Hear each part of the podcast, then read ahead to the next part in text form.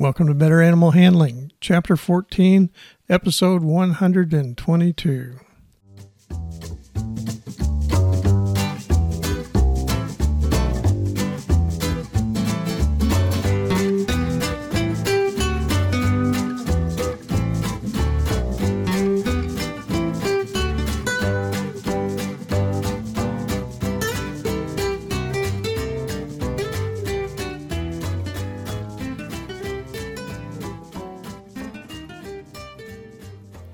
From the center of Missouri, USA, I'm CB Chastain, your guide to better animal handling, and Abby, my cattle dog and mud wrestler co host.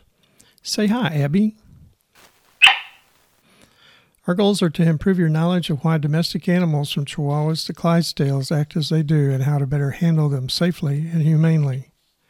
Today's episode is on restraints for medicating swine and transport of swine. Our topics for this week are pig and hog restraints for administration of medication, handling of Asian pot bellied pigs, and transporting swine.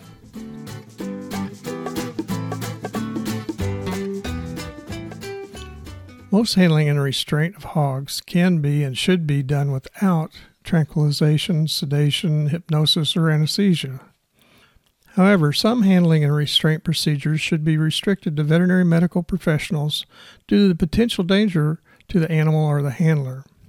These require special skills, equipment, or facilities, and possibly adjunct chemical restraint or complete immobilization by chemical restraint.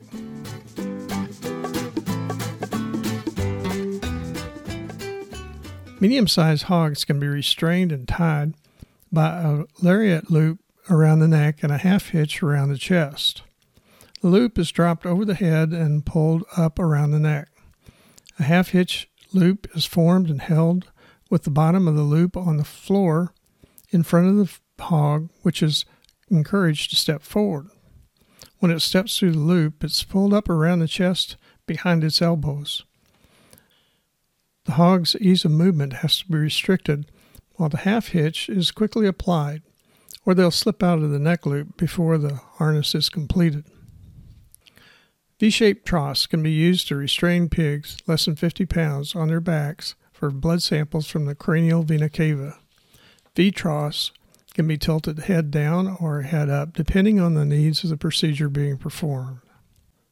Slings with holes for each leg and an access to the neck hole can be used for collecting blood from hogs less than 50 pounds.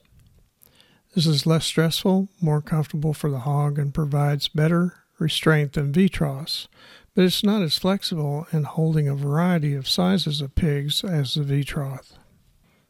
Placing a pig under 50 pounds in lateral restraint can be done, as with dogs, by reaching over its torso and grasping the front and hind leg on the side nearest the handler's body, picking it up and gently sliding it down the handler's body and onto its side. For larger pigs up to 50 pounds, the same technique can be used by first snubbing the pig by its snout and tying it low to a post. A short rope with loops on each end is used. The loops are placed below the dew claws on a front and hind leg on the same side. The handler stands on the side with the tied legs, and the mid part of the rope is pulled under the hog and upward, causing the hog to lay down on its side. The handler continues to hold the rope and places a knee just behind the hog's shoulder to maintain the restraint. Laying pigs in lateral restraint should be smooth and allow the animal to slide down the handler's body or legs into lateral recumbency. For hogs more than 50 pounds, a hock hobble can be used to lay the hog in lateral recumbency. A hock hobble is a snubbing rope applied around the upper jaw and then the standing end is run to a hind leg where the loop is applied above the hock. The snout is then pulled toward the hind leg, forcing the hog to lie down on its side. Large hogs, more than 300 pounds, can be laid on their side by using half hitches around the trunk of the body in the same manner as using half hitches to cast cattle. The hog is caught with a snout snare, and using a rope at least 15 feet long. A loop is placed around the neck and tied with a bowline knot. The standing end of the rope is then placed around the chest and flank with a couple of half hitches. Steady pulling on the rope will cause the hog to lay down on its side. Restraining the head with the use of halters and stanchions is not possible with swine. Hog snares or snubbing ropes restrain the head as much as possible without chemical restraint.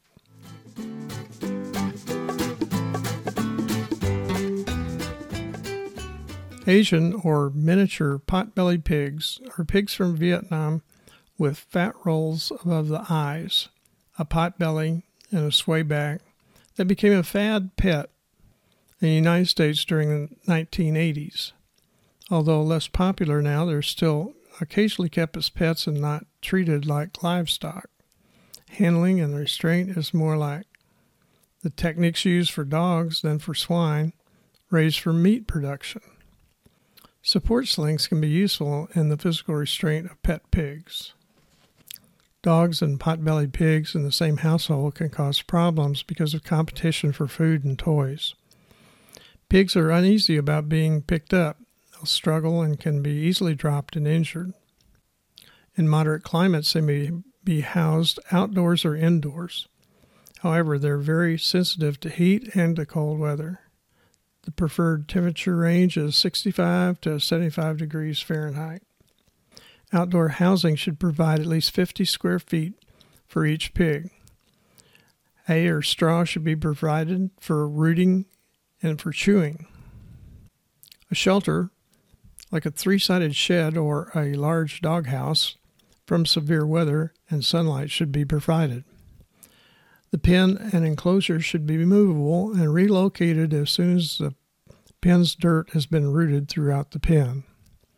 If the pig is housed on concrete, the pen should be cleaned daily and fresh hay or straw added three to four times per week. Pot-bellied pigs need to have regular hoof trims about every six months if confined in pens with dirt and no abrasive surfaces, no rocks or concrete.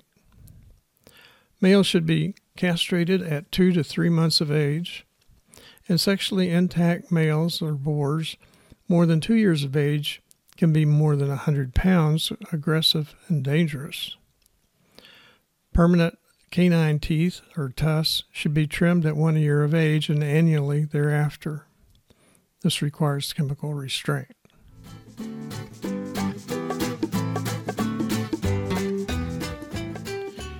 Intramuscular injections in swine are given in the side of the neck, two to three inches behind and below the ear. Due to lack of muscle elsewhere, piglets are given IM injections in the semitendinosus and verminosus of the hind leg. Pigs are given subcutaneous injections into the loose skin of the axilla behind the front leg or in the flank fold. Hogs are injected at the base of the ear.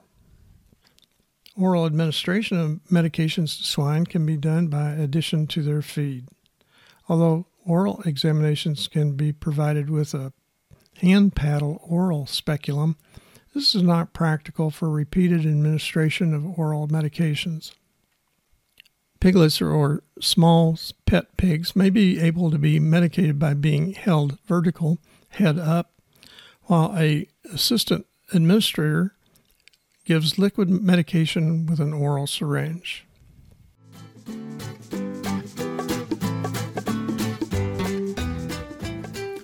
Swine should be loaded on a level surface, a loading platform, rather than up a ramp into a transport vehicle when possible. If it must use a loading ramp, it should be less than 30 degrees and have cleats.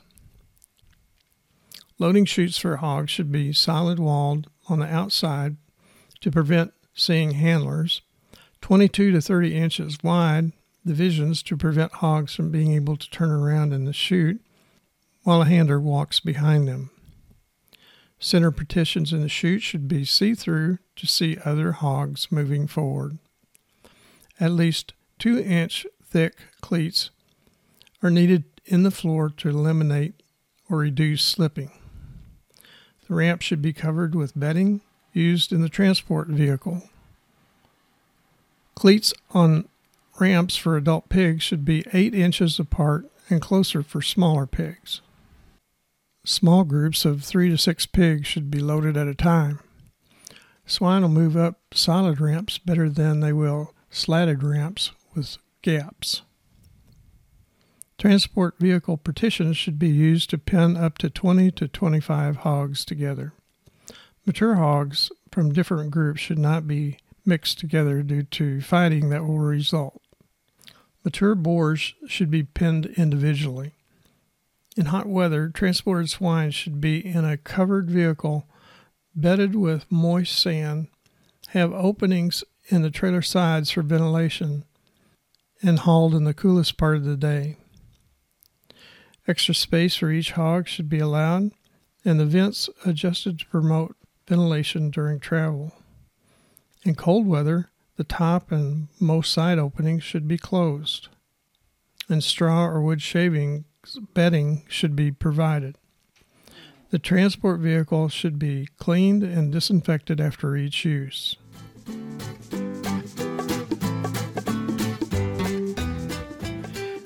Now, let's recap the key points to remember from today's episode. Pigs and hogs can be cast on their side and restrained with the aid of ropes. Other than in piglets, intramuscular injections are given in the side of the neck, near an ear in pigs and hogs. Oral medications can easily be administered to swine by mixing the medication in food. When transporting swine, special attention must be given in hot, above 75 degrees Fahrenheit, or cold, below 50 degrees Fahrenheit weather. Abby says it's time to wrap up this episode. More information on animal handling is available in my book, Animal Handling and Physical Restraint, published by CRC Press. It's also available on Amazon and from many other fine book supply sources. Additional information is available at betteranimalhandling.com. Don't forget, serious injury or death can result from handling and restraining some animals. Safe and effective handling and restraint requires experience and continual practice. Acquisition of the needed skills should be under the supervision of an experienced animal handler. Thanks for listening. Abby and I hope you'll come back next week. We'll talk about domestication and natural behavior of poultry. Hey, Abby, are you ready to go to poultry next week?